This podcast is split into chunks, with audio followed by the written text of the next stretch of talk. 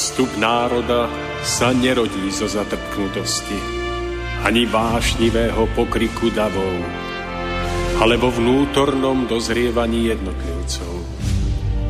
Len ono dokáže vydať plod múdrosti a trvalej slobody, premáhajúcej tyraniu spoločenských systémov.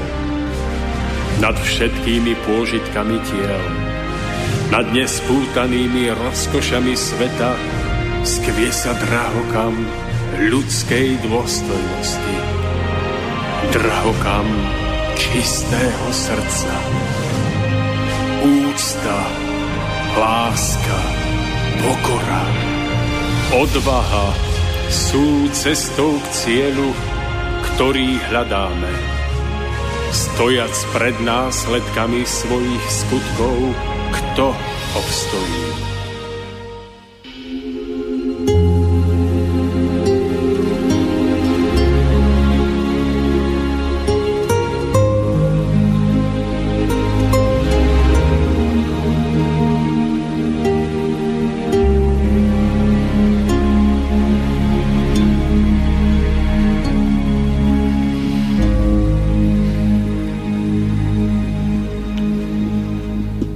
Skupina vysokoškolských absolventov so závidenia hodnými kariérami prišla na návštevu k svojmu profesorovi z univerzity. Reč sa čoskoro zvrtla na stres doma i v práci a množili sa sťažnosti. Keď ponosovanie nemalo konca, čoraz častejšie sa obracali pohľady prítomných smerom k profesorovi, očakávajúc jeho radu a podobne ako kedysi, veď už v škole bol povestný svojimi nevšednými odpovediami. Profesor sa však iba usmial a ponúkol svojim študentom šálku dobrého bylinkového čas, čaju.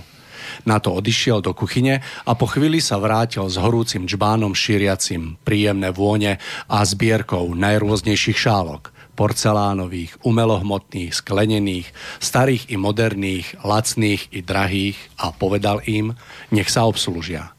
Keď už všetci sedeli so šálkou v ruke, profesor povedal – Pozrite sa, všetky tie pekné a drahé šálky ste si rozobrali a na tácke ostali iba tie lacné a ošarpané. Hoci je normálne, že chcete pre seba len to najlepšie, je to súčasne hlavný zdroj vašich problémov a stresu. To, o čo, sa vám, o to, o čo vám všetkým v podstate išlo, bol totiž nápoj, nie šálky. Ale podvedome ste si vybrali tie najkrajšie šálky a rovnako podvedome ste ich aj porovnávali so šálkami tých druhých. A teraz porozmýšľajte. Život je ako čaj a vaša práca, peniaze a spoločenské uznanie sú ako šálky. I keď sú šálky dôležité, aby ste sa mohli napiť, sú to len prostriedky k životu, nie život samotný. Kvalita života sa nemení vonkajšími okolnostiami a ani tie v skutočnosti kvalitu života neovplyvňujú. Niekedy, keď sa sústredíme len na tú šálku, zabudneme si všímať nápoj, ktorý v nich dostávame. Takže nedovolte, aby u vás dominovali šálky. Sústredte sa radšej na život. Milí poslucháči, máme piatok 12. januára krátko po 18. hodine. Ja vás srdečne zdravím, troška neočakávanie zo štúdia v Banskej Bystrici kde sme už spolu s Tomášom Lajmonom a ešte jedným krásnym hostom pripravení odštartovať ďalšie. V poradí už 66. vydanie relácie Cesta v zostupu, v rámci ktorého by sme chceli pokračovať v rozprávaní na minulotýždňovú tému, ktorej názov bol Fenomén bohatstva a chudoby na ceste duchovného rastu. Dnes by sme sa chceli troška porozprávať hĺbšie na túto tému a pohovorili by sme si o tom, prečo je potrebné zažiť chudobu a bohatstvo, aby človek v živote našiel zlatú strednú cestu. Samozrejme aj dnes sa môžete do našej rozpravy zapojiť, môžete tak urobiť telefonicky na čísle 048 381 01 prípadne mailom na adrese studiozavináčslobodnyvysielač.sk a na záver už len dodám, že reláciou vás bude sprevádzať Mário Kováčik. Takže Dovolte, aby som predstavil najprv nášho krásneho hostia, ktorý tu už dneska bol. Je ním pán Marek Magda. Marek, dobrý večer. Dobrý večer. No a samozrejme srdečne zdravím aj Tomáša Lajmona, ktorý je tu tiež s nami. Tomáš, pekný večer. Mário, ďakujem a ja zase vítam vás, takže sme už privítaní všetci. Takže sme tu traja pripravení sa s vami podeliť o naše úvahy a naše postrehy. Naozaj neváhajte sa zapojiť do, našej, do, našej rozprá- do našeho rozprávania. Je to naozaj vždy krásnym oživením, takže budem veriť, že dneska, tak urobíte. Väčšinou je to mailom, takže sa nebojte. No a my sa už pustíme do dnešného rozprávania. Takže skúsme si na úvod Tomáš zrekapitulovať, o čom sme sa rozprávali minulý týždeň, to vlastne bolo. Ja som si tiež uvedomil, že to bolo minulý ano. týždeň, takto krátko sme tu, po takej krátkej dobe sme tu už dlho nesedeli. Takže skúsme tak pripomenúť, alebo respektíve oživiť to, o čom sme sa rozprávali minulý týždeň. Tak pokiaľ si spomínam, tak e, reč bola o tom, že bohatstvo ako také, pokiaľ je v rukách človeka, ktorý sa snaží ho vložiť do služieb ducha, to znamená do mm, služieb, kedy by bohatstvo mohlo pomáhať nielen jemu, ale mohlo pomáhať možno aj iným ľuďom, možno väčšiemu spoločenstvu ľudí, e, dôstojne žiť, naplňať zmysel svojho života.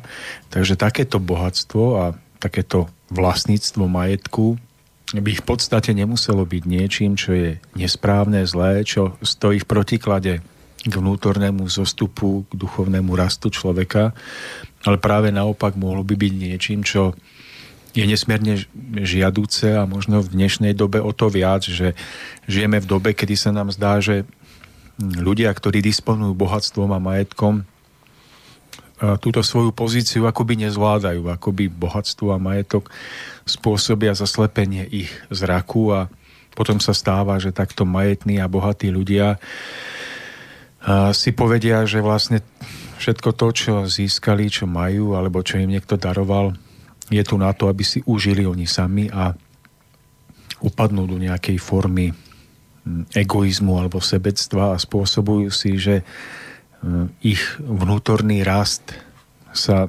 nepodporuje, ale naopak sa akoby viacej ešte brzdí a oni upadajú nadol. Napriek tomu, že vonkajšie formy ich života sa môžu zdať mnohým, možno tým e, chudobnejším ľuďom závidenia hodné a všetci okolo si vravia, že to by bol život mať toľko peňazí a majetku, ale tí bohatí ľudia pod vplyvom takéhoto zaslepenia padajú nadol a spôsobujú si aj do budúcna mnohé mnohé újmy a mnohé situácie, ktoré ich pravdepodobne stretnú, ak sa dovtedy nezmenia, ak neprehodnotia svoj stav. A tieto situácie im potom môžu bolesne otvoriť oči. Či už to bude e, v kulisách tohto jedného pozemského roku alebo tohto pozemského života, alebo to príde potom neskôr, možno e, v tom ďalšom vývoji, ich vývoji, tak to už je vecou prírodzeného nejakého duchovného alebo prírodného vývoja, ale osobne si myslím, že každého postretnú následky jeho života, jeho skutkov a jeho rozhodovania. Takže, ak si dobre spomínam, tak bola snaha ponúknuť pohľad, že, že je možno o mnoho užitočnejšie zabojovať o to, pokúsiť sa hodnotu majetku a pozemského bohatstva správne pochopiť, než ho nejakým spôsobom jednostranne odhodiť s vedomím, že, že bohatstvo a to hmotné statky, že to je fuj, to je hmota. To nie je pre nás, pre duchovných ľudí,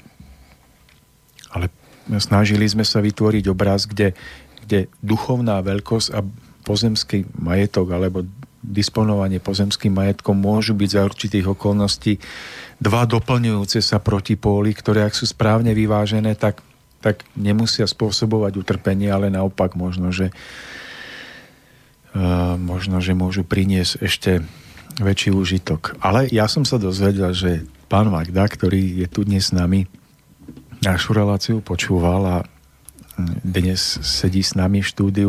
Možno, že sa chcem opýtať aj vás, pán Magda, že ako ste vy pochopili zmysel toho, o čom bolo hovorené a alebo nepochopil zmysel toho, o čom bolo hovorené. Ja viem, že váš pohľad je nezriedka iný než pohľad mnohých povrchných poslucháčov a že dokážete zavnímať mnohé, ktoré, ktoré by mohlo byť podnetným pre našich poslucháčov.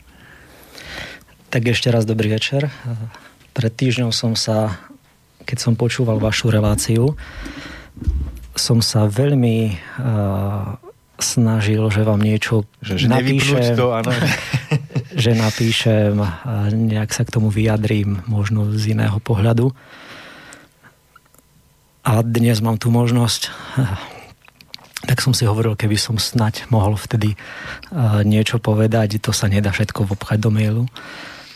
Uh, dobre, tak mňa pri, mňa pri bohatstve uh, napadá uh, ani nie tak bohatstvo uh, veľmi bohatých, chudoba veľmi chudobných, ale taká tá priemerná vrstva ľudí, každý máme v, v, ako keby možnosť k tomu bohatstvu, aj keď v menšej miere, pričuchnúť spôsobom, že si zoberieme hypotéky, leasingy a Za, zažijeme tých 5 minút slávy, áno. E, pán Lajmon, vy máte asi poslucháčov, ktorí e, dúfam teda, ktorí sa nezaujímajú len o úplne čiste materiálne veci a snaď hľadajú aj nejaké také hĺbšie veci a mňa v tejto súvislosti napadlo, že človek asi nič z toho nemôže skutočne vlastniť, že ako keby, čo je, čo je taká vla, také vlastníctvo, čo nás robí nami samými a tak. A mňa napadlo, že snaď česť, ako keby pre mňa samého je česť to jediné, čo vlastním alebo môžem vlastniť a nemusím o to nikdy prísť. Prísť môžete o dom, o čokoľvek môžete prísť, ale nemusíte prísť o česť. A pod, pod tou česťou ja chápem chápem ako keby snať vlastnosť svedomia alebo prejav e, svedomia, všetky tie dobré vlastnosti, ktoré na ktoré vás svedomie môže upozorniť, že ich už prekračujete alebo neprekračujete. To, čo je vlastne skutočne, čím ste skutočne vy. A dnes, to, dnes vydávam, že ľudia sa ľahko zbavujú tejto česti, to, čo ich skutočne robí nimi samými, skrz také malé bohatstva, že napríklad chcú bývať samostatne chcú to hneď záraz, najlepšie v 18 chcú vlastniť pekný dom, pekné auto. A je im to ako keby nastavením spoločnosti umožnené, je im to umožnené, že si môžu zobrať veľk, veľkej miere ľuďom je to umožnené, že si môžu zobrať hypotéky, pôžičky a tak ďalej. A keď si také niečo zoberú, a ďalej idú životom treba, ja neviem, učiteľ, učiteľka, učiteľia majú nejaké hodnoty snáď e, správne pochopené z detstva a tak ďalej a v svojej práci sa stretávajú s niečím iným, tak vtedy sú často na úkor takýchto malých bohatstiev, e, na úkor e, ako keby v prospech týchto bohatstiev sú schopní zbavovať sa svojej česti tým spôsobom, že, že už nepočúvajú svoje svedomie a ustupujú, ustupujú treba v práci alebo kdekoľvek, ustupujú tomu nátlaku e, nátlaku v zmysle mať stále na tú splátku, mať stále na to auto, aby ma nevyhodili z domu a tak ďalej. Čiže e, toto je toto je možno taký jeden pohľad, o ktorom sa dá baviť, že e, ako človek je schopný alebo nie je schopný e, to bohatstvo ako keby užívať. Že, čo, čo, že nie je schopný si uvedomiť, že preto vie urobiť e, čokoľvek, aj keď je to pre, proti jeho svedomiu, len aby, keď už je do toho natiahnutý, do tých hypoték a pôžičiek, že to jednoducho ide, ide proti sebe a zrazu sa zbavuje aj toho jediného, čo ja vnímam, že skutočne vlastníte trebárs tú česť. Tak to je napríklad taký môj jeden malý pohľad. Pán Magda, my sme v minulej relácii okrem vlastne toho, že sme sa snažili vysvetliť, že bohatstvo za určitých okolností nemusí byť prekážkou, práve naopak, že môže byť prospechom. Keď teda bavíme sa o tom bohatstve, tak ako ho pomenúvame dnes, že bohatstvo v zmysle toho hmotného majetku, ktorý máme alebo by sme si prijali mať.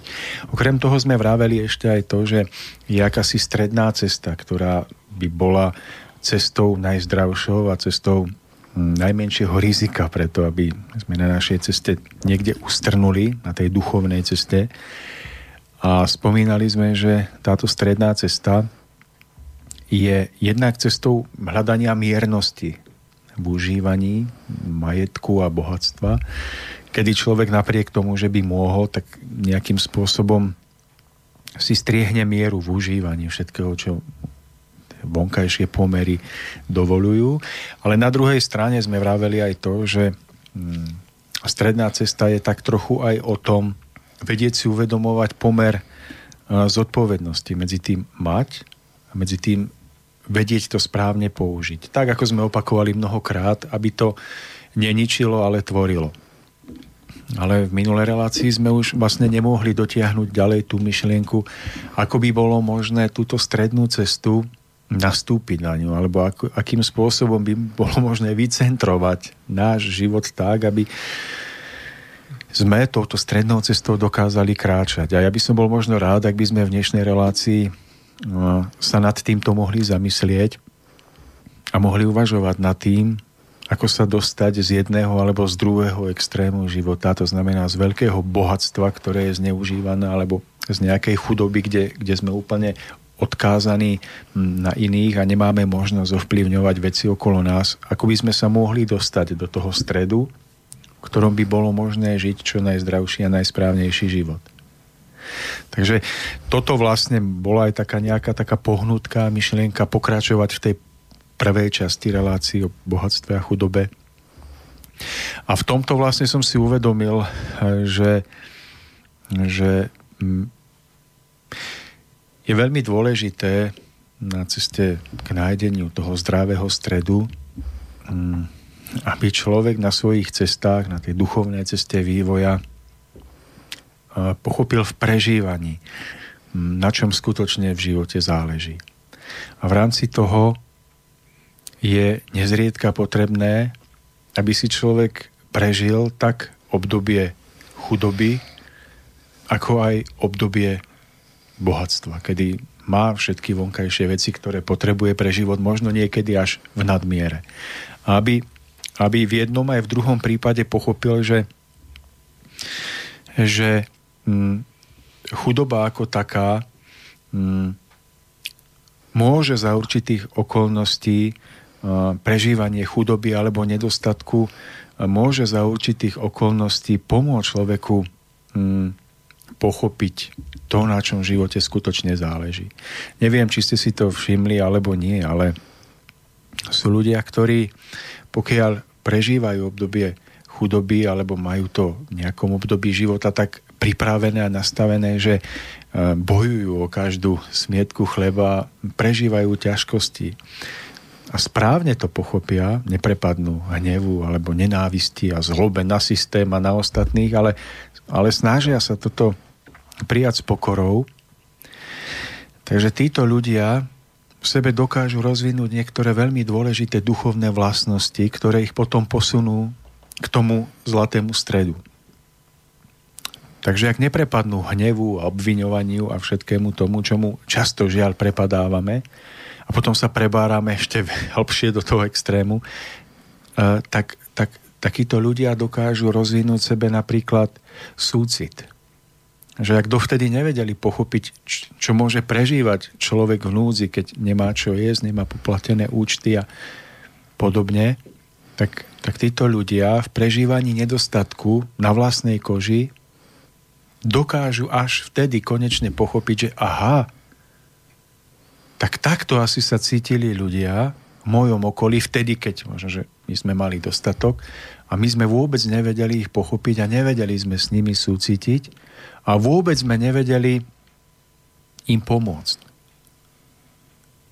A toto je nesmierne dôležité uvedomiť si, že niekedy je na životnej, duchovnej ceste človeka mm, nám pripravené obdobie života prežívania nedostatku alebo chudoby, ale nie preto, aby nás osud nejakým spôsobom potrestal, alebo nie preto, aby aby sme si povedali, že všetko tu je zlé a sme obeťami systému alebo náhody, osudu alebo nejakej Božej svojvôle, ale že to máme nejak tak pochystané alebo pripravené preto, aby sme z toho vyťažili nejaký elixír života alebo extrakt pre náš ďalší vnútorný posun vpred.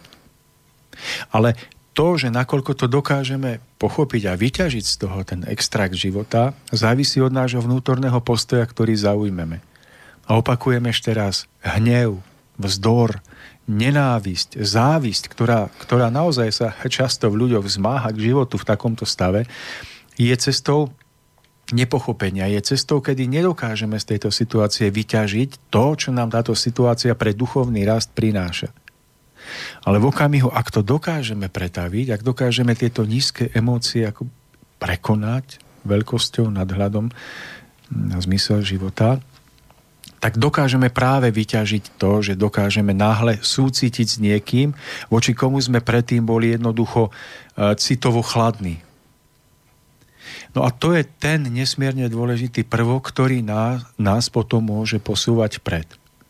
A tak po rokoch, niekedy po mnohých rokoch pochopíme, že paradoxne to obdobie života, kedy sme mali najmenej, kedy sa nám zdalo, že všetky dvere života sú nám zatvorené, že nikto nám nemôže pomôcť, že práve toto obdobie života v istom zmysle nám bolo v niečom najcenejším. A ja nechcem tým povedať, že každý človek má prežívať obdobie chudoby a že je to nevyhnutné. Ale myslím si, že v tej nevyzretosti nás ľudí si niekedy skutočne potrebujeme prežiť, že nás život dotlačí do akéhosi stavu bezvýchodiskovosti, kedy sa nám zdá, že naozaj sme na dne, aby sme v tomto stave vyburcovali tie schopnosti vnímania, súcitenia a mm, tej, tej pravej duchovnej rídzosti, ktorá nakoniec nás urobí v niečom vrúcnejších ľudí. Takže až po rokoch niekedy spoznáme, že to malo nejaký zmysel. Takže tá cesta k spomínanému stredu alebo k tej, k tej zlatej vyváženej ceste je niekedy spojená práve s, ob, s akýmsi prípravným obdobím, kedy si žiaľ musíme prežiť aj to, čo je to nemať, byť odkázaný na niekoho a aby nás to posunulo niekam vpred čo by asi nemuselo byť, keby sme boli už pripravení, vyzretí a pripravení, ale čo asi musí byť, keďže taký ešte nie sme.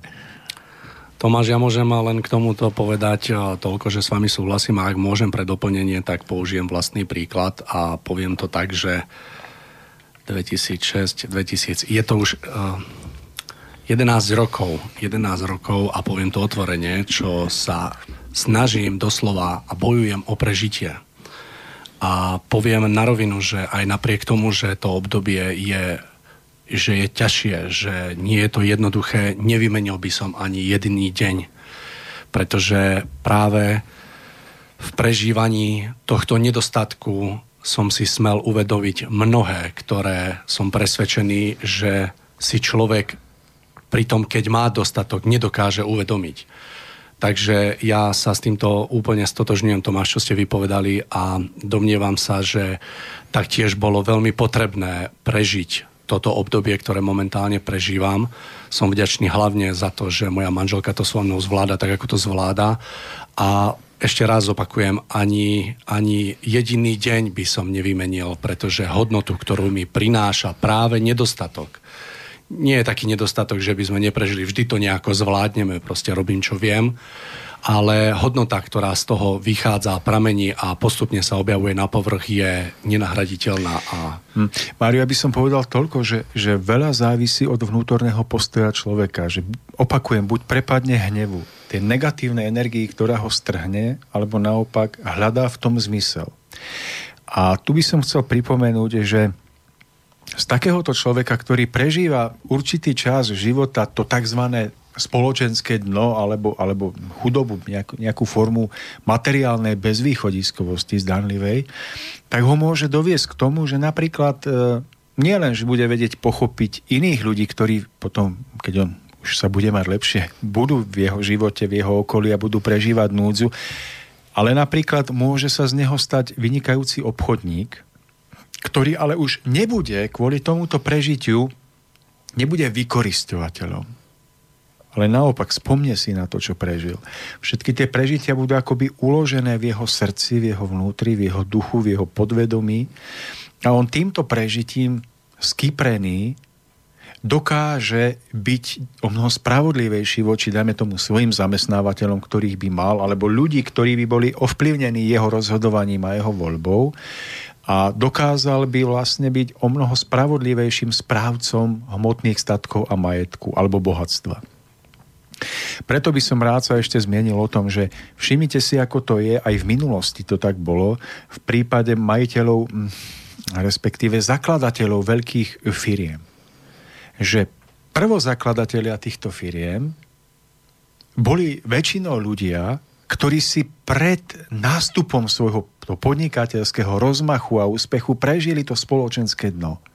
Nejakým spôsobom museli začínať od podlahy, od dlážky. A až poctivou prácou a námahou sa niekam vypracovali a toto všetko im potom privodilo veľký úspech, v tom lepšom prípade. Ale a títo boli aj dodnes sú považovaní za nezriedka za najúspešnejších zakladateľov tých firiem a málo kto sa ich v budúcnosti vyrovná. Ale čo sa stáva ich deťom napríklad?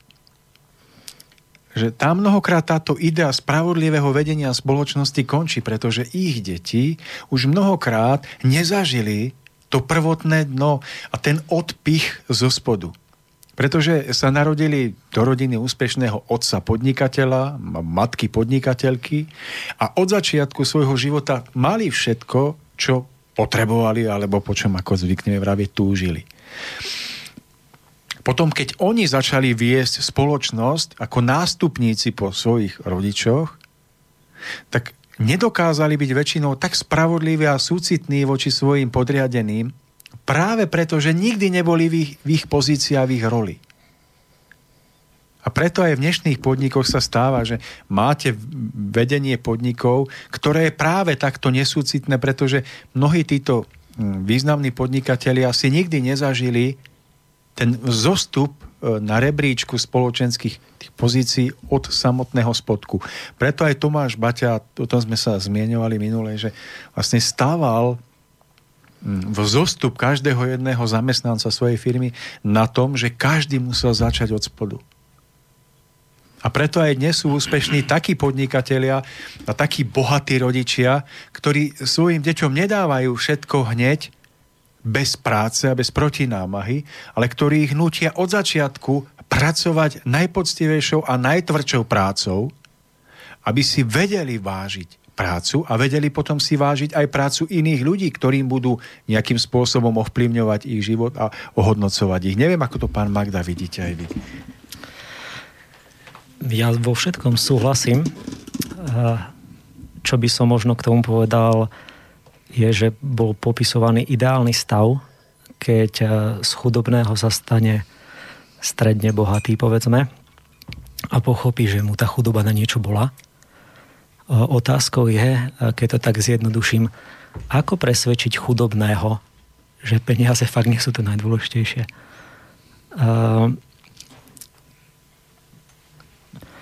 Z môjho pohľadu je to jedine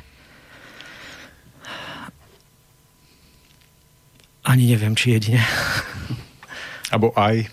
Aj že vždy sa tá debata alebo tie rozhovory na to musia potom ubrať smerom k vyšším hodnotám a k tomu, že, že, že zmysel a podstata je niekde inde a že svedomie a tieto veci, tie morálne hodnoty sú tým najdôležitejším a že tá chud... A pochopi, ako snažím sa vmyslieť snažím sa vmyslieť do nejakého človeka počúvajúceho na druhej strane, ktorý má fakt existenčné problémy.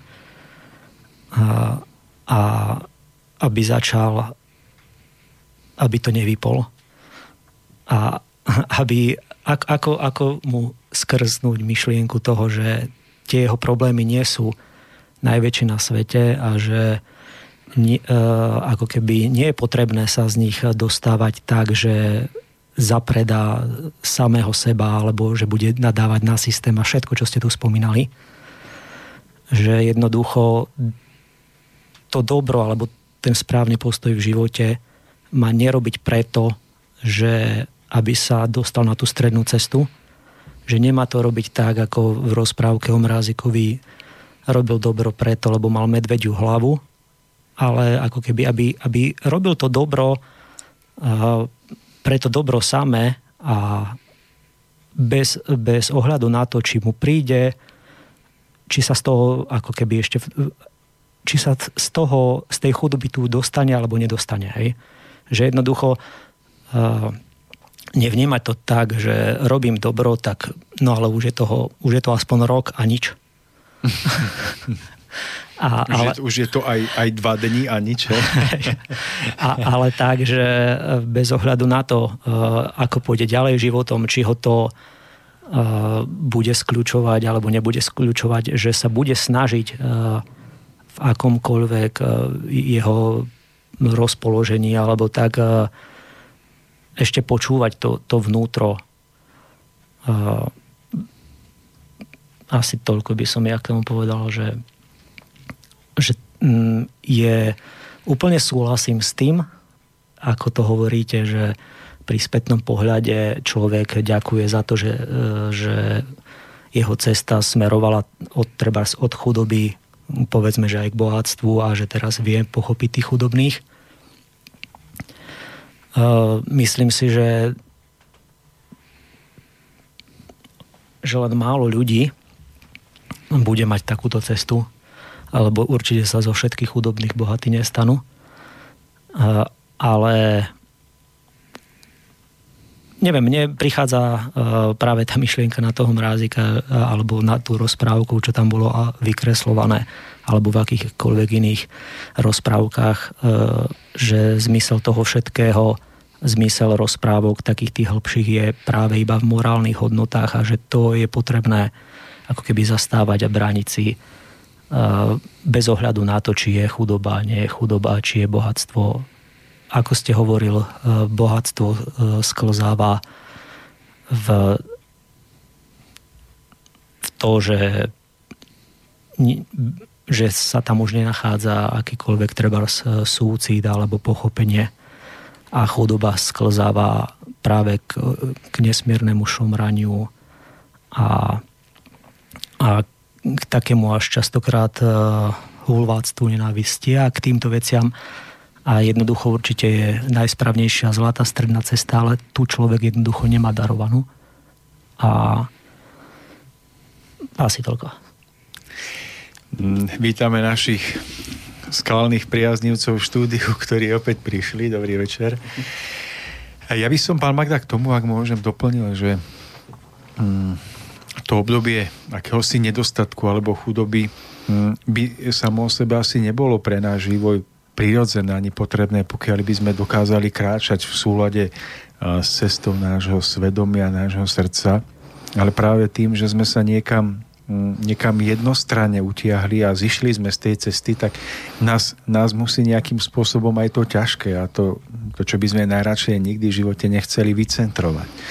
A preto niekedy prichádza práve prežitie toho ťažkého, aby sme sa rozhodli, či v tom ťažkom vyburcujeme svoje schopnosti a sily k tomu, aby sme sa vschopili a začali tvoriť, alebo utonieme v hneve a výčitkách. A ja to opakujem sválne mm. už asi tretí alebo štvrtý krát, pretože môžeme cez to prejsť veľmi rýchlo a jednoducho, ale všimnite si, že táto spoločnosť sa žiaľ stále topí v tom stave výčitiek a hnevu. Že miesto toho, aby sme ten stav, v ktorom sme, aby sme ho využili pre vyburcovanie schopností, stále iba chceme meniť vonkajšie formy, ale nie svoje vnútorné pochopenie toho, čo nám ten daný stav má priniesť v tom duchovnom rozmere vnímania života. A preto potom sa stáva, že sa ako keby cyklicky mm, točíme v jednom kruhu, ktorý nie je možné preťať.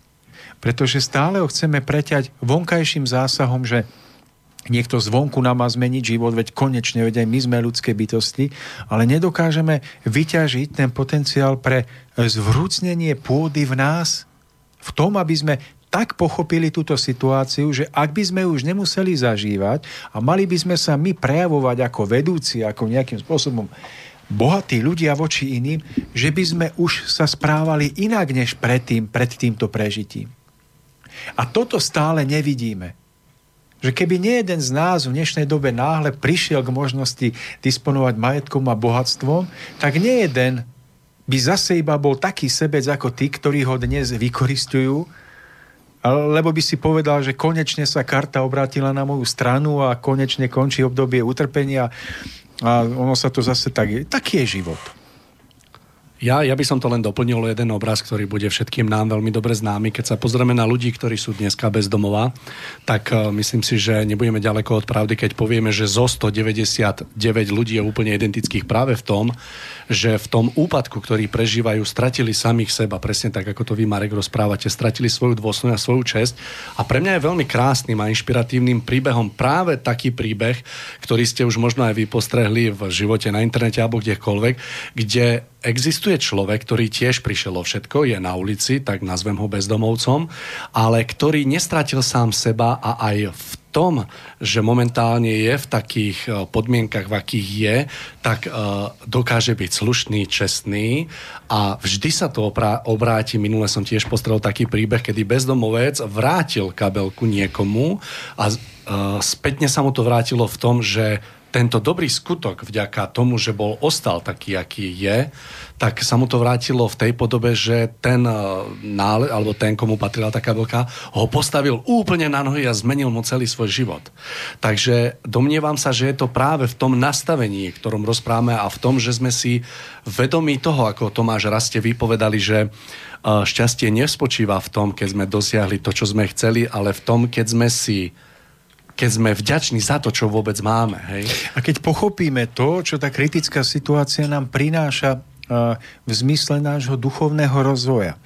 Mario, to, o čom spomínate o bezdomovcovi na ulici, tak ja som to videl tiež na nejakej internetovej stránke. Nejakí mladí hm, študenti sociológie alebo nejakého takéhoto odboru robili na ulici prieskum a bolo to niekde v Čechách, v Českej zemi a ten prieskum spočíval v tom, že šli akoby náhodne obišli bezdomovca a akoby náhodne im práve vtedy z ruky alebo z vrecka vypadla na zem peňaženka. A oni čakali, ako ten bezdomovec, ktorého práve predbehli a ktorý za nimi kráčal, zareaguje. No a väčšinou to skončilo tak, že ten bezdomovec ani nedýchal od veľkého priania, aby sa ten dotyčný neotočil a nevidel ho, ako si dvíha peňaženku a strkajú do vrecka. A to všetko bolo kamerované, samozrejme. Ale nastal tam aj taký prípad, kedy, kedy jeden bezdomovec e, si všimol spadnutie peňaženky a, a spanikáril, že prosím vás, stojte, stojte, vypadla vám peňaženka, veď... No a ten dotyčný, ktorému peňaženka vypadla, k nemu, k bezdomovcovi prišiel a hovorí mu, tak pane, tu je kamera, boli ste, boli ste zapojení do prieskumu nejaké opravdivosti alebo nejaké ľudskej charakternosti. V tej peňaženke, neviem, asi 15 tisíc alebo 20 tisíc českých korún. A za to, že ste napriek svojej chudobe uprednostnili to, aby, aby jednoducho tá peňaženka sa vrátila tomu, komu vypadla z vrecka, peniaze sú vaše. Bezdomovec plakalo dojatia. Páčila sa mi myšlienka, Marek, ktorú ste poznamenali na začiatok a ja ju len zopakujem predtým, ako si dáme krátku prestávku. Je to o tom, že naozaj môžeme v živote prísť o všetko a môžeme prísť aj o česť ja sa domnievam, že môžeme prísť aj o čest a myslím si tiež, že to je to jediné, čo by sme nemali pripustiť, keď už prídeme o všetko. Tomáš ešte... Mario, ja ešte pre tou skladbou hm, doplním o myšlienku, ktorú som, ktorej som sa dobrovoľne vzdal v prospech tohoto príkladu bezdomovca, ktorý ste načali lebo ten príklad bol nádherný, dojímavý, tak eh, to obdobie nedostatku alebo chudoby hm, je jednak dôležité preto, aby sme po, vedeli potom pochopiť iných, ktorých v živote stretneme a budú prežívať nejaké obdobie nedostatku a vedeli im možno viac pomôcť. Ale je dôležité ešte aj z toho dôvodu, že, že môže nás vyburcovať nejakú mieru hmm, túžby po využití schopnosti alebo talentov, darov, ktoré v sebe máme a ktoré jednoducho e, nerozvíjame a kvôli tomu nám život, nám osud nemôže pomôcť a posunúť nás niekde ďalej, vyššie. Že my niekedy naozaj čakáme na to, kým sa zmení okolie a, a osud ale osud čaká na to, kedy sa zmeníme my a napríklad prestaneme očakávať, kedy nás niekto zamestná, kedy nám niekto dá peniaze, po ktorých túžime, kedy nám niekto povie, čo máme konečne robiť, aby sme... A kedy my sami dokážeme zobrať zodpovednosť za náš život, dokážeme sa zamyslieť nad tým, aké schopnosti, dary sebe dlhodobo skrývame ukryté a ktoré nerozvíjame buď kvôli lenivosti, kvôli strachu alebo čomukoľvek a kedy konečne začneme naplno žiť.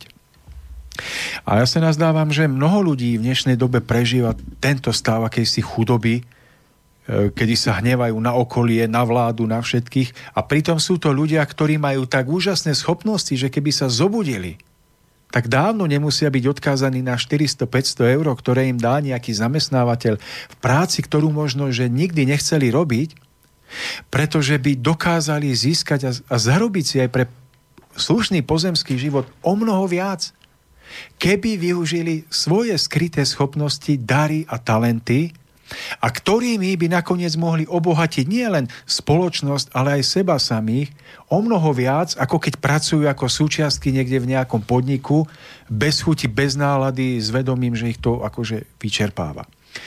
A tuto vidím, že je nesmierna miera hm, práce, ktorú musí vykonať každý jeden sám v sebe.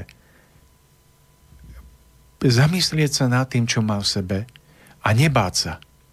Pretože nakoniec e, to, čo najviac získa takýto človek, takýto odvážny bojovník, ale bojovník nie s granátmi, ale bojovník so svojimi strachmi a lenivosťou a všetkým, nebudú iba tie peniaze, ktoré si zarobí, keď niečo naozaj dokáže. Ale to veľké bohatstvo bude spočívať v jeho vlastnom prežití, že, že kráča dopredu s dôverou, že chcem robiť niečo, čo bude užitočné pre iných s tým, že peniaze prídu, ak to bude tak videné, že to naozaj má zmysel a pomáha to. Že toto prežitie presvedčenia je tým najcenejším. A nehovoriac o tom, že sa začne človek rozvíjať vnútorne. V prekonávaní prekážok, v hľadaní nových ciest, kadiaľ cesta vedie a nie kadiaľ nevedie. Takže e, nadpájam na to, čo aj pán Magda vlastne hovoril, že, že chudoba, toto všetko, že ja to vidím, že, sme boli vychovávaní v dobe komunizmu. Že príďte do fabriky, preoblečte sa, v skrinke si zavedzte veci, tu sa nám nejak motajte, potom si na konci odpichnite a choďte domov. Milí priatelia, Karel Gott a Lucie Bíla.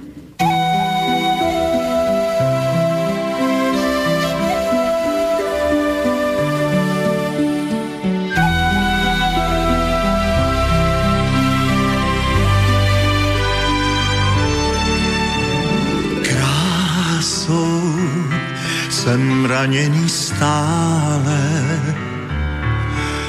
tou bezmeznou, věčnou jak Bůh.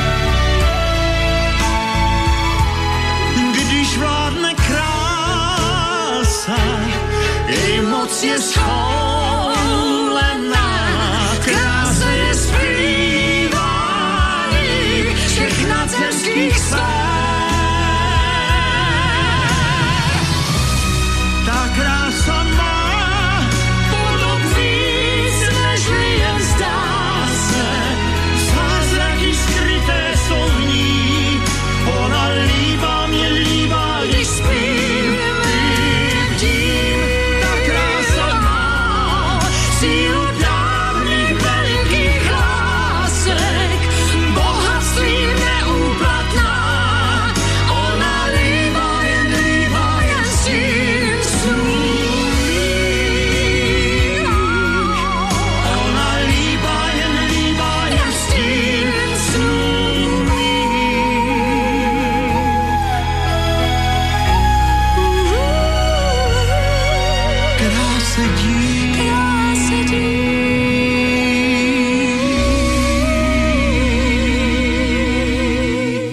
Takže po peknej pesničke sme späť. Ja len pripomeniem váženým poslucháčom, že spolu s mojimi dnešnými hostiami Tomášom Lajmonom a Marekom Magdom pokračujeme v rozprávaní z minulého týždňa, kedy sme sa rozprávali o fenomene bohatstva a chudoby a dneska sa snažíme svojimi úvahami priblížiť k takej podstate toho, prečo človek v živo, alebo prečo je respektíve potrebné v živote človeka prežiť aj chudobu, aj bohatstvo, prečo, alebo sa zamýšľame nad tým a došli sme k záveru, že chudoba podľa nás má veľké opodstatnenie v živote človeka, tak ako aj e, obdobie, kedy prežíva nesmierne bohatstvo.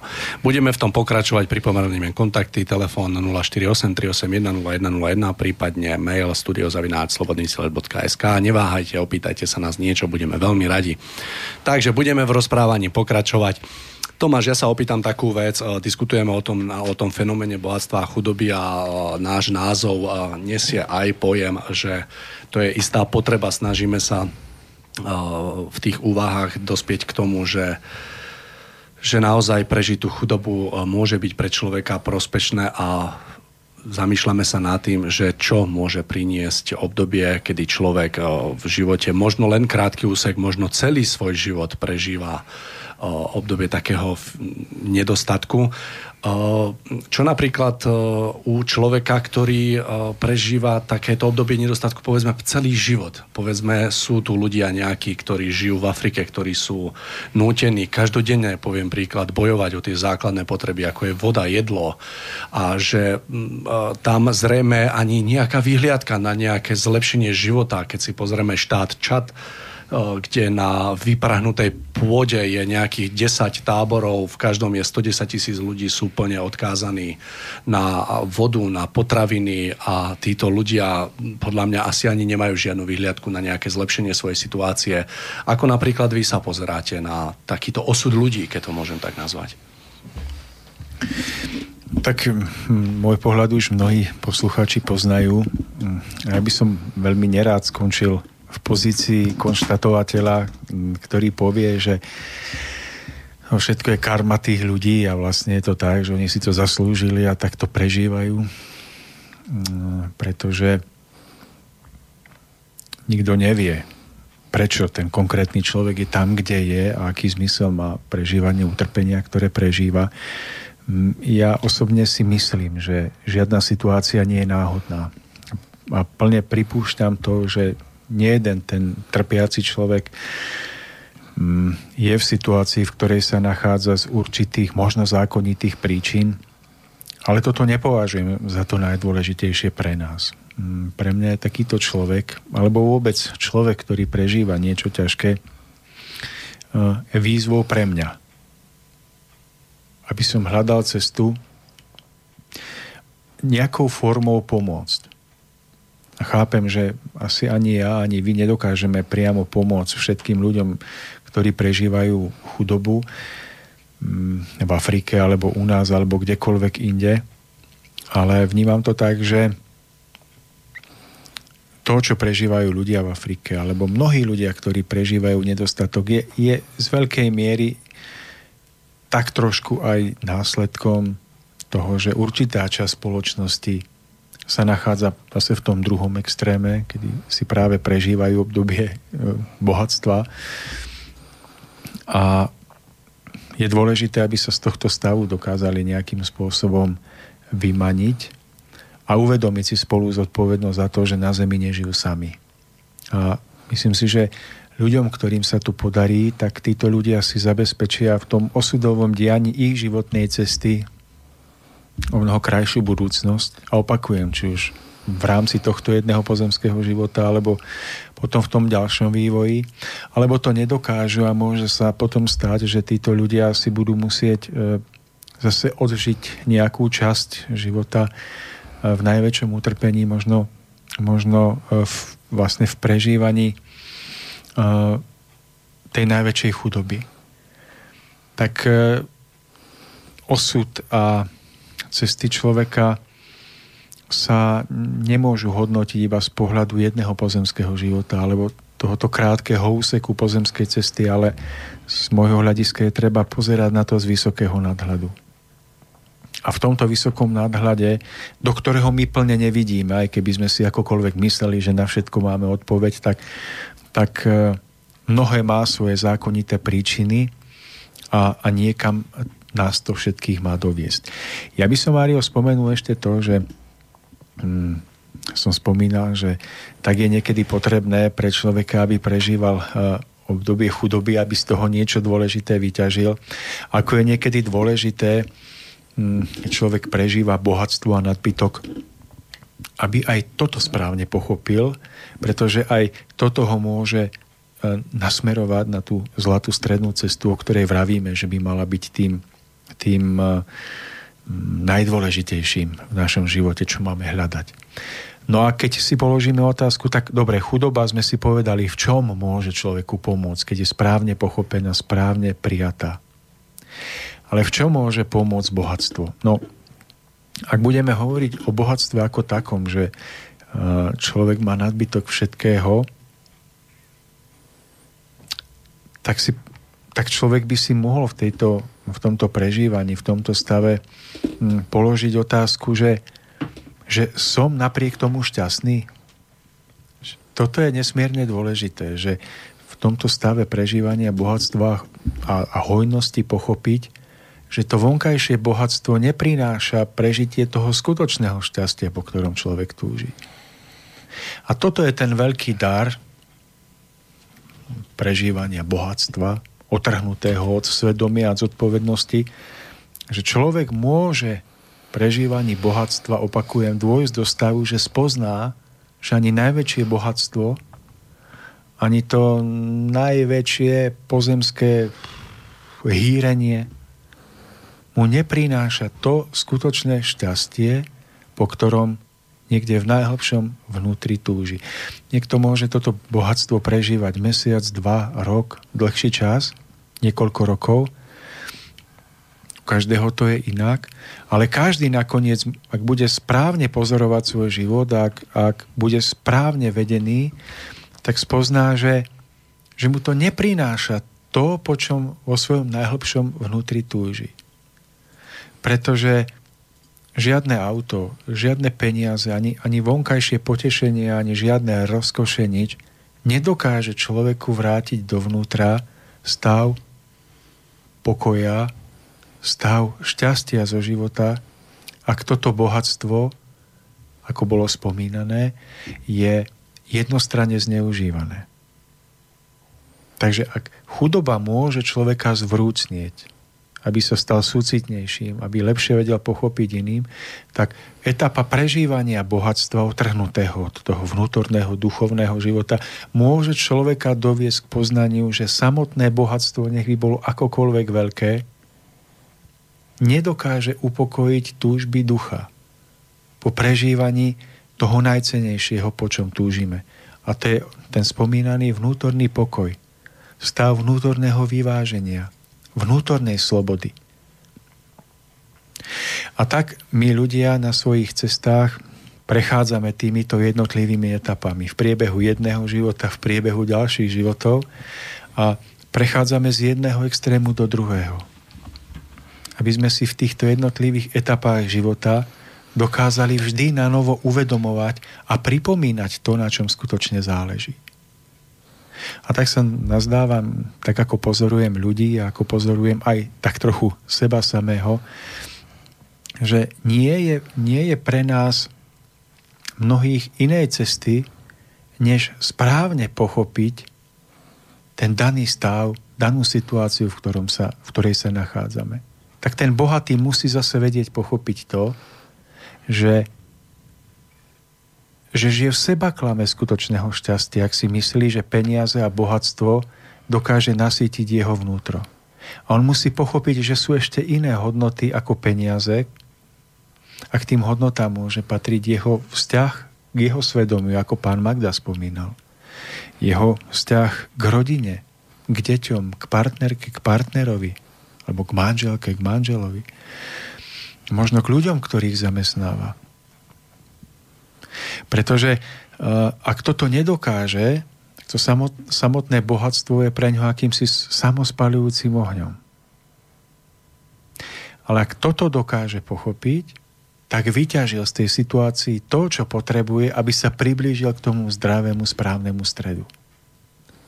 Čiže nie stav, nie situácie, v ktorej by nebolo možné niečo dôležité pochopiť.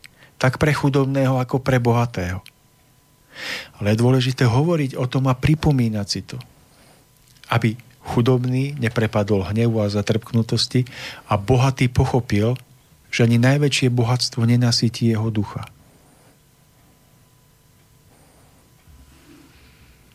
Preto je vlastne možné vidieť eh, človeka, ktorý trpí veľkým nedostatkom, ale je skutočne šťastný a potom možno na druhej strane stretnúť človeka, ktorý je majetný, veľmi bohatý človek, pozemský, ale nenašiel to skutočné ešte šťastie. Že môže mať, ja neviem, rozbité vzťahy. Alebo príde o zdravie a majetok je mu na nič.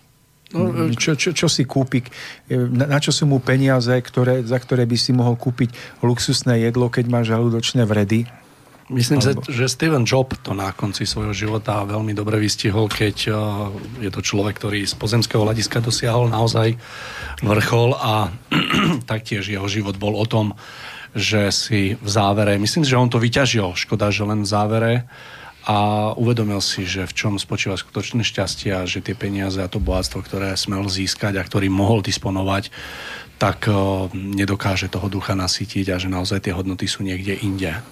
Hej, takže tak. Marek, ako vy vnímate, alebo ako sa vy pozeráte na tieto okolnosti, ktoré obklopujú človeka pri hľadaní šťastia v živote?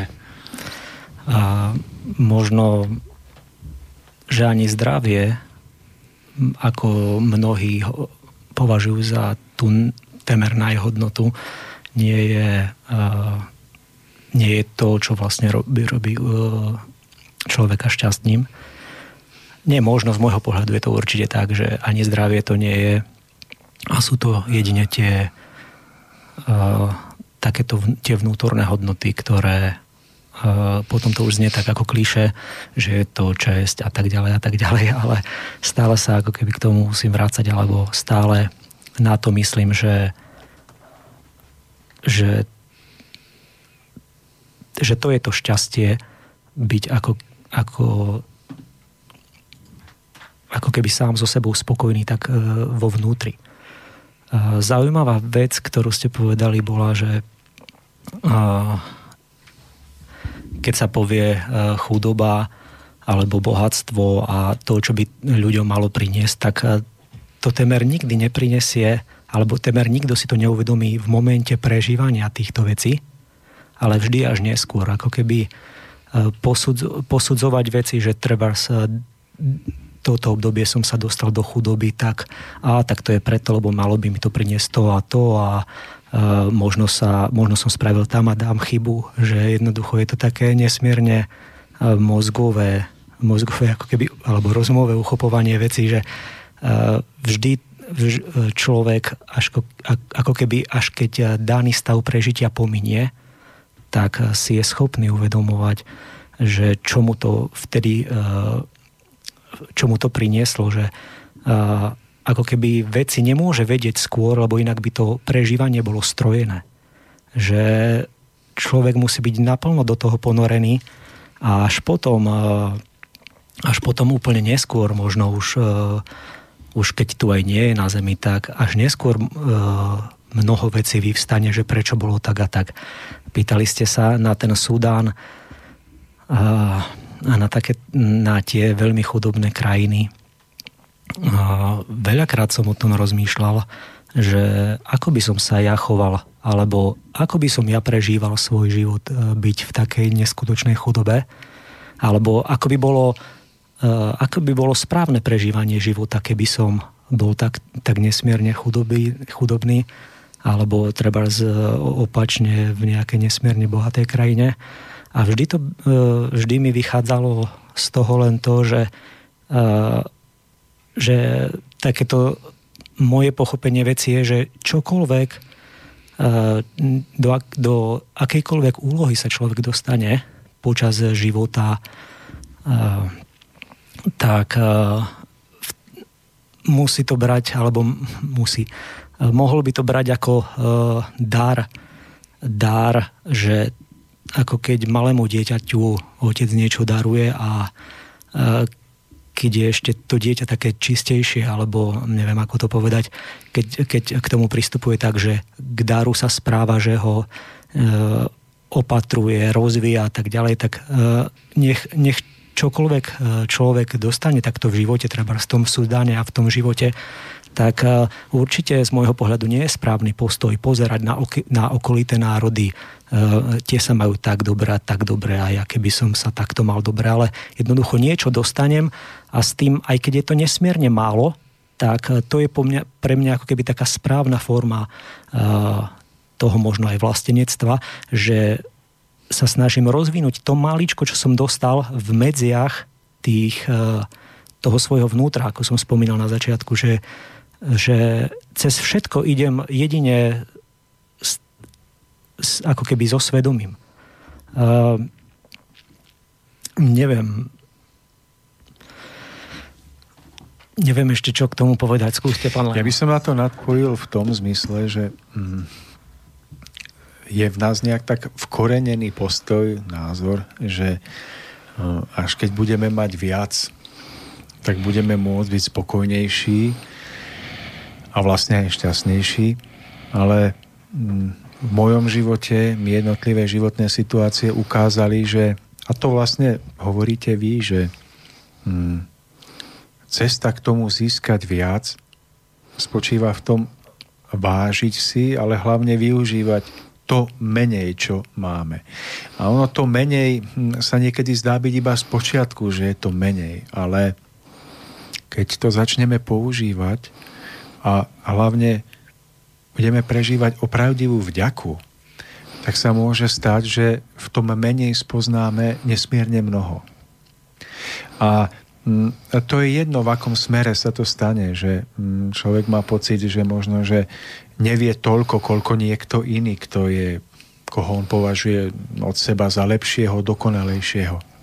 Ale keď sa pozrieme na to trošku z toho pohľadu vyššieho, tak zistíme, že z duchovného hľadiska nie je to videné, že, že, že čo je veľa a čo je málo, tak ako z nášho.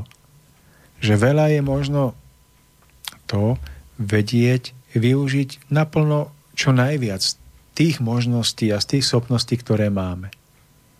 Aj keď z pohľadu tohto sveta je to málo, ale my jednoducho robíme to najviac, čo dokážeme. A že v tom videní z hora je to mnoho.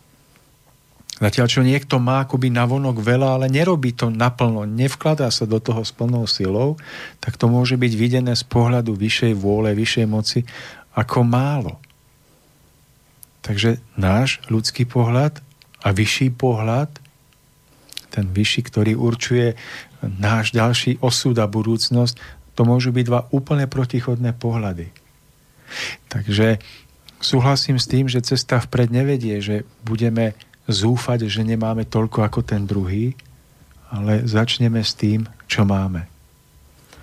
Ešte ma napadla taká myšlienka, ktorá, ktorú som e, nedávno mi tak prišla, e, že som si uvedomil, že v mojom živote som už, v, e, keď to poviem v takom príklade, som už v podobe určitých vecí dostal ako keby mnoho plnokrvníkov, ktorých mám doma v svojej staj, vo svojej stajni. A počas dní, ako išli, som mnohokrát stretol, alebo párkrát som stretol človeka, ktorý mal iba takého somárika, ale s tým somárikom e, toho somárika využíval oveľa viac ako ja svojich plnokrvníkov. Somárik ťahal voz, pomáhal ľuďom a ja som mal plnokrvníkov v stajni a, a nič. A toto ma nesmierne zahambilo, že v tom využívaní je, je nesmierne veľa a v tom častokrát nevedení a ako keby skutočnom, naplnom, plnom prežívaní každého dňa, nech by bol v chudobe, v bohatstve, ale v plnom prežívaní v zmysle zase sa dostávam k tej česti, svedomiu a tak ďalej, tak e, v tom je ako keby cesta, že keď sa potom e, spätne pozriete, tak e, môžete si povedať, že ani jeden deň by som mňa nevrátil. Ja by som vrátil mnoho svojich dní, ale už sa to nedá, preto každý, každý jeden deň človek sa snaží brať ako ten najdôležitejší. Každý, deň je, každý jeden deň je ten najdôležitejší, ak ho využijete správne, nech je v totálnej chudobe alebo je v bohatstve, to je úplne nepodstatné. Môžem potvrdiť už len o vlastné prežitie, Marek, to, čo vy hovoríte, že mal som možnosť v živote vidieť človeka, ktorý ktorý ani zďaleka nedisponoval tým, napríklad čím disponujem ja, to je napríklad, že mám zdravé nohy, zdravé ruky, že mám možno, ja neviem, troška bystrejší rozum, ako mal on, bol to človek úplne prostý a jednoduchý, obrutý v prešiváku, ale zametal ulicu. A presne som si prešiel to, čo ste práve povedali, že keď som sa na ňo díval a keď som videl, ako na 110% využil vlastne všetky svoje možnosti, ktoré mal a ktoré mu umožňovali robiť to, čo robí a za akým nadšením a radosťou to robil. Cítil som sa zahambený a pomyslel som na jedno, že kde by som bol ja, keby som s týmto nasadením robil presne to, čo robil on. A tu je vystihnuté podľa mňa to podstatné a to správne, že nezáleží na tom, čo máme, ale ako dokážeme naložiť s tým, čo vôbec máme. Hej, to je jedno, koľko toho máme, ale naozaj, keď keď ten človek, keby ste ho videli zametia tej ulici s tou radosťou, s tým nadšením, s tou takou pokorou, to ľudia sa obzerali, obzerali a myslím, že nebol som jediný, ktorý bol zahambený pri pohľade na ňo. A bol som vďačný za to, že som to, bol, že som to smel vidieť. Bolo to nejakých možno až 25 rokov dozadu, ale nemôžem na to zabudnúť dodnes. A bol som tak dojatý a práve tam som smel pochopiť vlastne, že, že je to o tom, o čom sa teraz rozprávame a verím, že Verím, že sa nemýlime. Mario, pred Nie, niekoľkými, niekoľkými uh, hádam rokmi to už bolo, hm, prichádzali opäť Vianoce a v schránke som našiel okrem iných jednu pohľadnicu. A tá pohľadnica bola vlastne na prvý pohľad taká, taká akože obyčajná, ale svojím spôsobom aj veľmi pekná.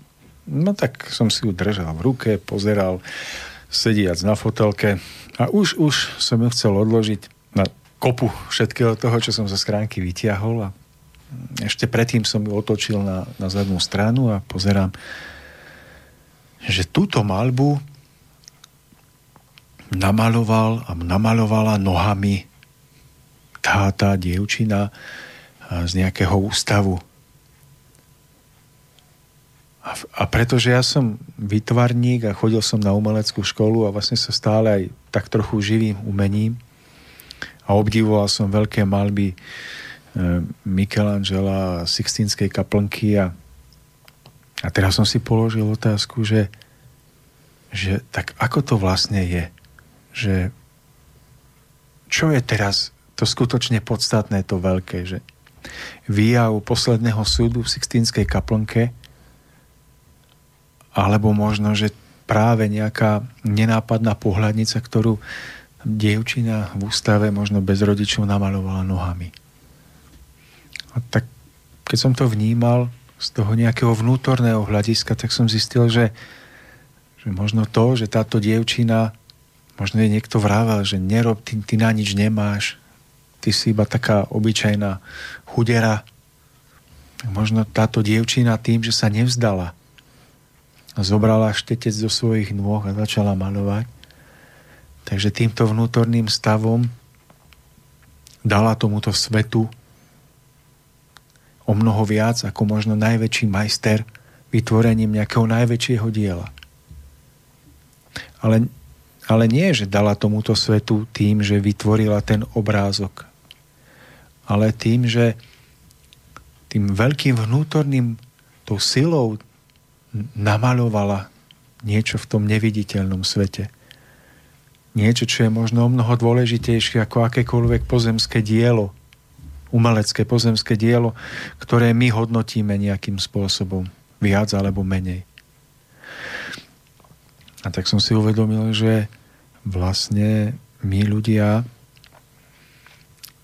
sa na mnohé veci pozeráme z falošného uhla pohľadu, lebo hodnotíme iba vonkajšiu stránku veci.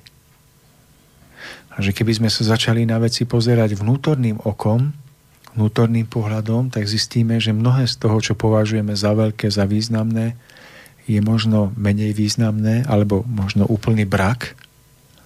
A naopak, že niečo, čo prehliadame, skrýva v sebe o mnoho väčšie posolstvo a uvádza do pohybu o mnoho väčšie prúdy sily, ktorá potom môže pomáhať tomuto svetu, ale môže pomáhať aj nám samotným alebo tomu, kto uvádza tieto, tieto energie a prúdy sil do pohybu. A tak sa nás dáva, Mário, že vlastne... Tomáš, ja vás preruším. Máme telefonát No, a tak ja by som ho rád zobral, takže moment. Možno volá tá dievčina, čo to A malovala. Počkajte toto. Halo, halo, dobrý večer. Komu a kam? relácie Slobodného vysielača. Ja by som chcela len poprosiť, kedy bude v Ľubochni prvá, prvé stretnutie školy duchovného rozhľadu? Je dobrý, dobrý, dobrý večer. Ja som vás na začiatku sme vás nepočul, lebo ja som to zabudol zamknúť, ja som len tak vytiahol ten zvuk.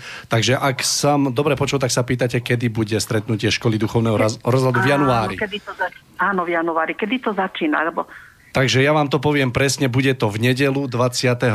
januára a začíname o 10.00. v Ľubochni. Áno. Veľmi pekne ďakujem. Áno. Dobre, ja Ar- prídem z Trenčína okolo 9. by som tam mala byť a potom ešte môžete mi nejaký kontakt, ako by som sa potom mohla podrobne... Viete čo? O, odovzdám slovo Tomáš, Tomáš vám to tak podá. Tak, dobrý večer, pani, prajme. Za, Dobrý za, večer, za, prajem. za všetkých štúdiu a určite aj za priateľov v Ľubochni. Tak mm, ak budete tak dobrá, ja tak... som sa s vami prvýkrát stretla v Trenčine a tam vtedy pán Mišovie povedal, že sa začína toto stretnutie aj v roku 2018. Len sa neviem dopatrať. Ja som na vaše číslo telefónu, ktoré som našla na internete, písala aj SMS-ku. Len som ne... A teraz počúvam vašu reláciu, tak som sa hneď skúšala vytočiť, že idem sa pýtať, kedy. Tak rada, rada prídem toho 28. do Lubochne v nedelu. Áno. O 10. to začína. A ešte keď mi poviete nejakú adresu, aby som sa vedela orientovať. A, ak môžem, tak vám... A môžem vám mailovú adresu nadiktovať, že by sme si vymenili mail potom? Jo, keď to ja neviem písať. Dobre, to- to- to taký chápem. To chápem. No. A mm, telefonický kontakt Dohodneme sa, môžeme. dohodneme sa, vážená pani, takto. Ja som si zapísal vaše číselko, pre kontrolu ho poviem 0905 936 766. Viete čo? No dobre, môže byť aj na to číslo. Budem Dobre, tak sa dohodneme tak, že po relácii vám na toto číselko zavoláme a dohodneme to bližšie, aby sme tu... Áno, áno, áno, áno, áno. No. Ďakujem, nebudem ďalej rušiť. Sme veľmi vďační, Ďakujeme za ďakujeme za zavolanie a, a veľmi, sa, veľmi sa tešíme. Dobre, dovidenia. Sme tu. No, takže ja ešte, ak môžem, nadpojím k tomu, veď môžeme v závere ešte nejakú vetu o škole. ja by som to chcel povedať, že to sú také nenápadné veci, kedy človek sa nevzdá a to málo, nad čím by iní zalomili rukami, sa rozhodne nevzdať. Ako tá dievčina, ktorá malovala obraz nohami a učila sa držať štetec medzi prstami a malovať obrazy.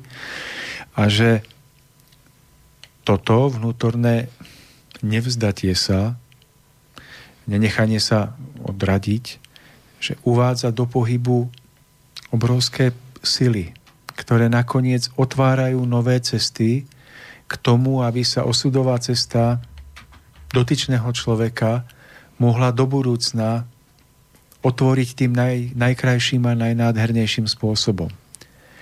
A to je to, čo by som bol rád, aby, aby zaznelo ako nejaká pečať alebo posolstvo aj tohto večera, že toto je cesta, ktorá vedie človeka von z ťažkosti a z problémov.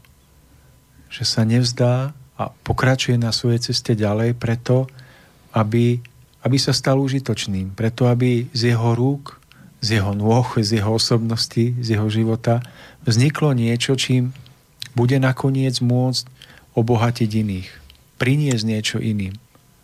A ak je to tak, ako vravel aj pán Magda, ako vravíme aj v našich reláciách, ak je to robené nezišné, nie preto, aby človek sám nakoniec vyťažil nejaký prospech, ale preto, aby aby sa spolupodielal na vytváraní niečoho krajšieho, ušlachtilejšieho, na vytváraní dobra.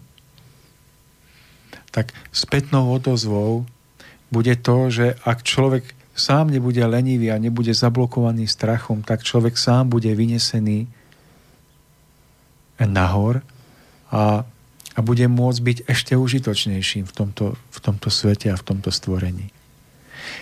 Takže možno, že ani tá Sixtínska kaplnka nakoniec, ako som to spätne zhodnotil, nebola pre môj život tak smerodajná a nedala mi toľko nádeje prekonať seba samého, ako tá dievčina namalovaním obrazu, ktorý malovala práve svojimi nohami.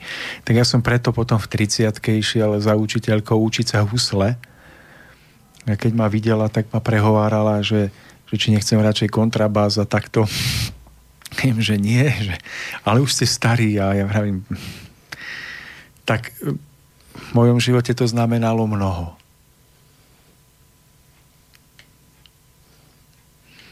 Pán Bagda, nemalujete nohami náhodou? Nie. Zatiaľ nie. Som vás videl zamysleného, tak si vravím, či náhodou ne, nepremýšľate nad touto umeleckou dráhou. Uh, prišiel mi na um jeden krásny film, ktorý uh, sa volá Šťastie na dosah a v hlavnej úlohe s Will Smithom, neviem, páni, mali ste možnosť ho vidieť? Ja som ho videl.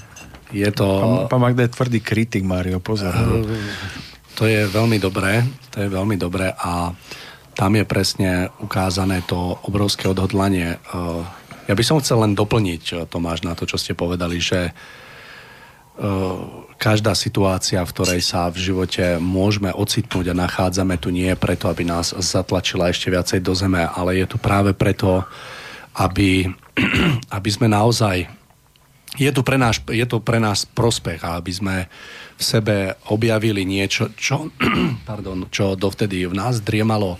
A je to naozaj k nám ku prospechu len e, je potrebné sa na tú celú situáciu pozrieť. Viem, že to dokáže, alebo vie byť náročné, vyžaduje si to naozaj takú opravdivosť.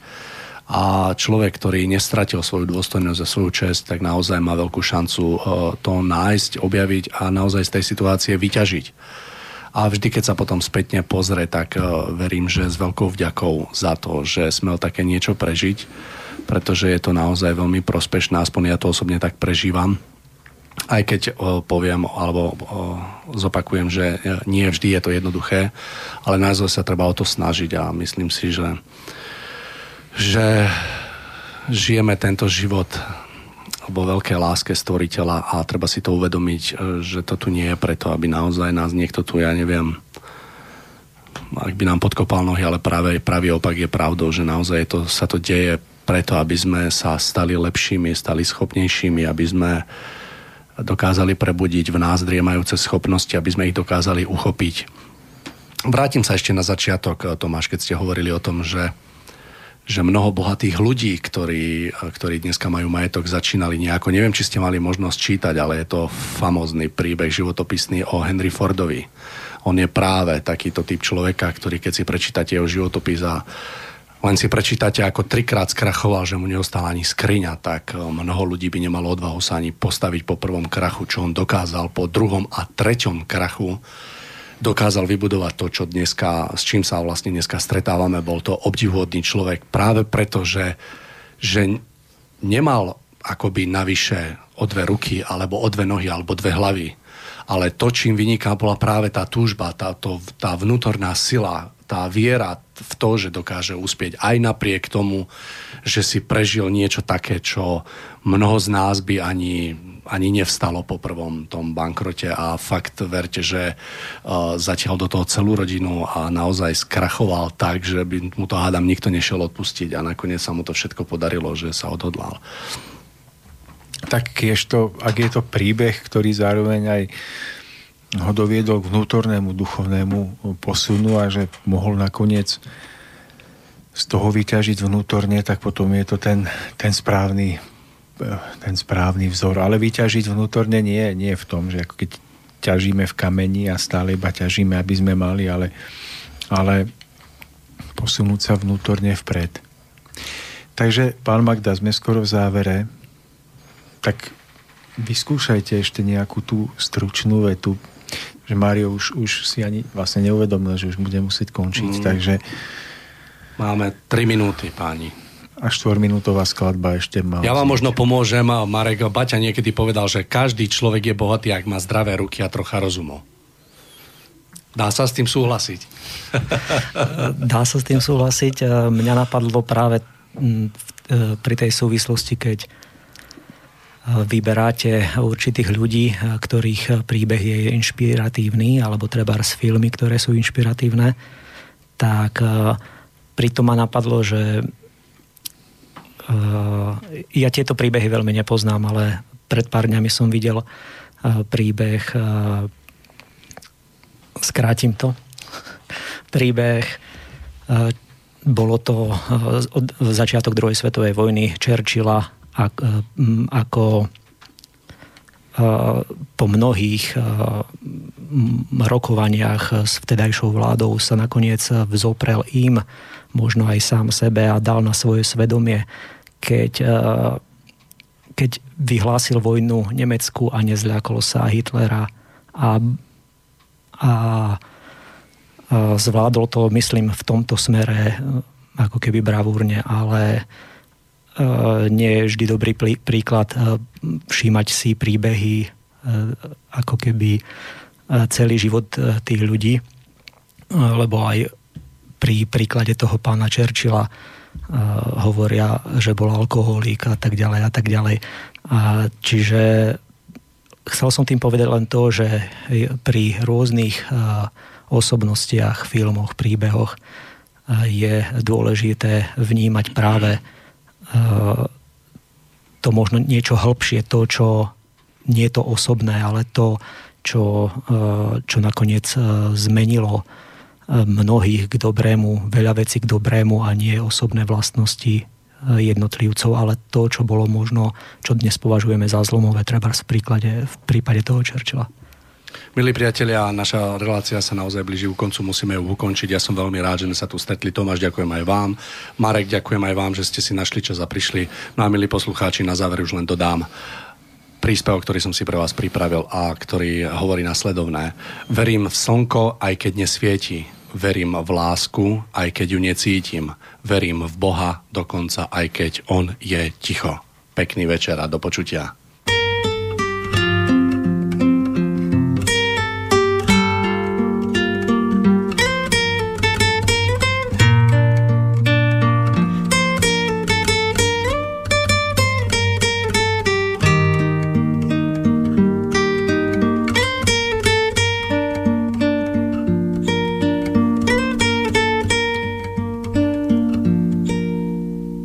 Ak si všímaš, čo ti chýba, mávaš pocit chudoby, všetko zdá sa stojí proti, život padá na ruby. No ak vnímaš, čo si dostal od života ako dar, náhle zistíš, že si žiješ, že si žiješ ako kráľ. No ak vnímaš, čo si dostal od života ako dar, náhle zistíš, že si kráľ.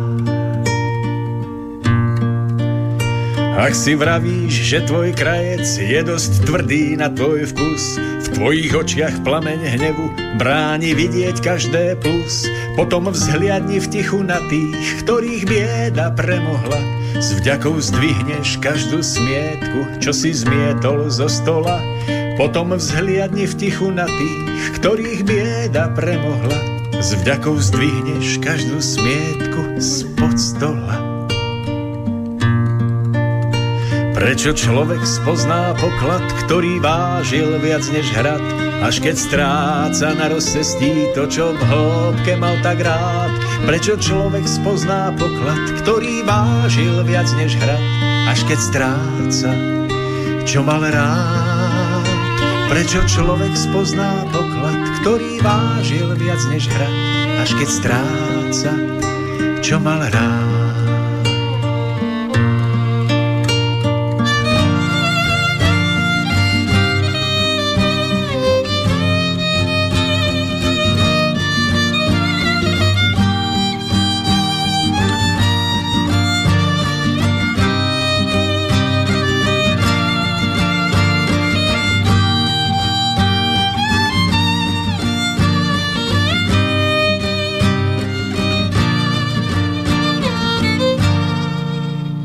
Prečo nevieš za dar zdravia ďakovať bez choroby? Prečo útlak učí ľudí ceniť váhu slobody? Prečo strach nám duše zviera, život býva lopota? Prečo smrť nás musí učiť ceniť váhu života? Prečo strach nám duše zviera, život býva lopota? Prečo smrť nás musí učiť ceniť váhu života? Tvojej hrudi ešte stále bije srdce ako zvon, ešte stále stať sa môžeš porazeným víťazom. Ak si priznáš, že si blúdil tam, kde si sa cítil snáď, na vrcholkoch slávy, bez citov a bez zásad, ak si priznáš, že len slúžiť dáva možnosť práva mať, ak si priznáš, že len slúžiť rovná sa milovať.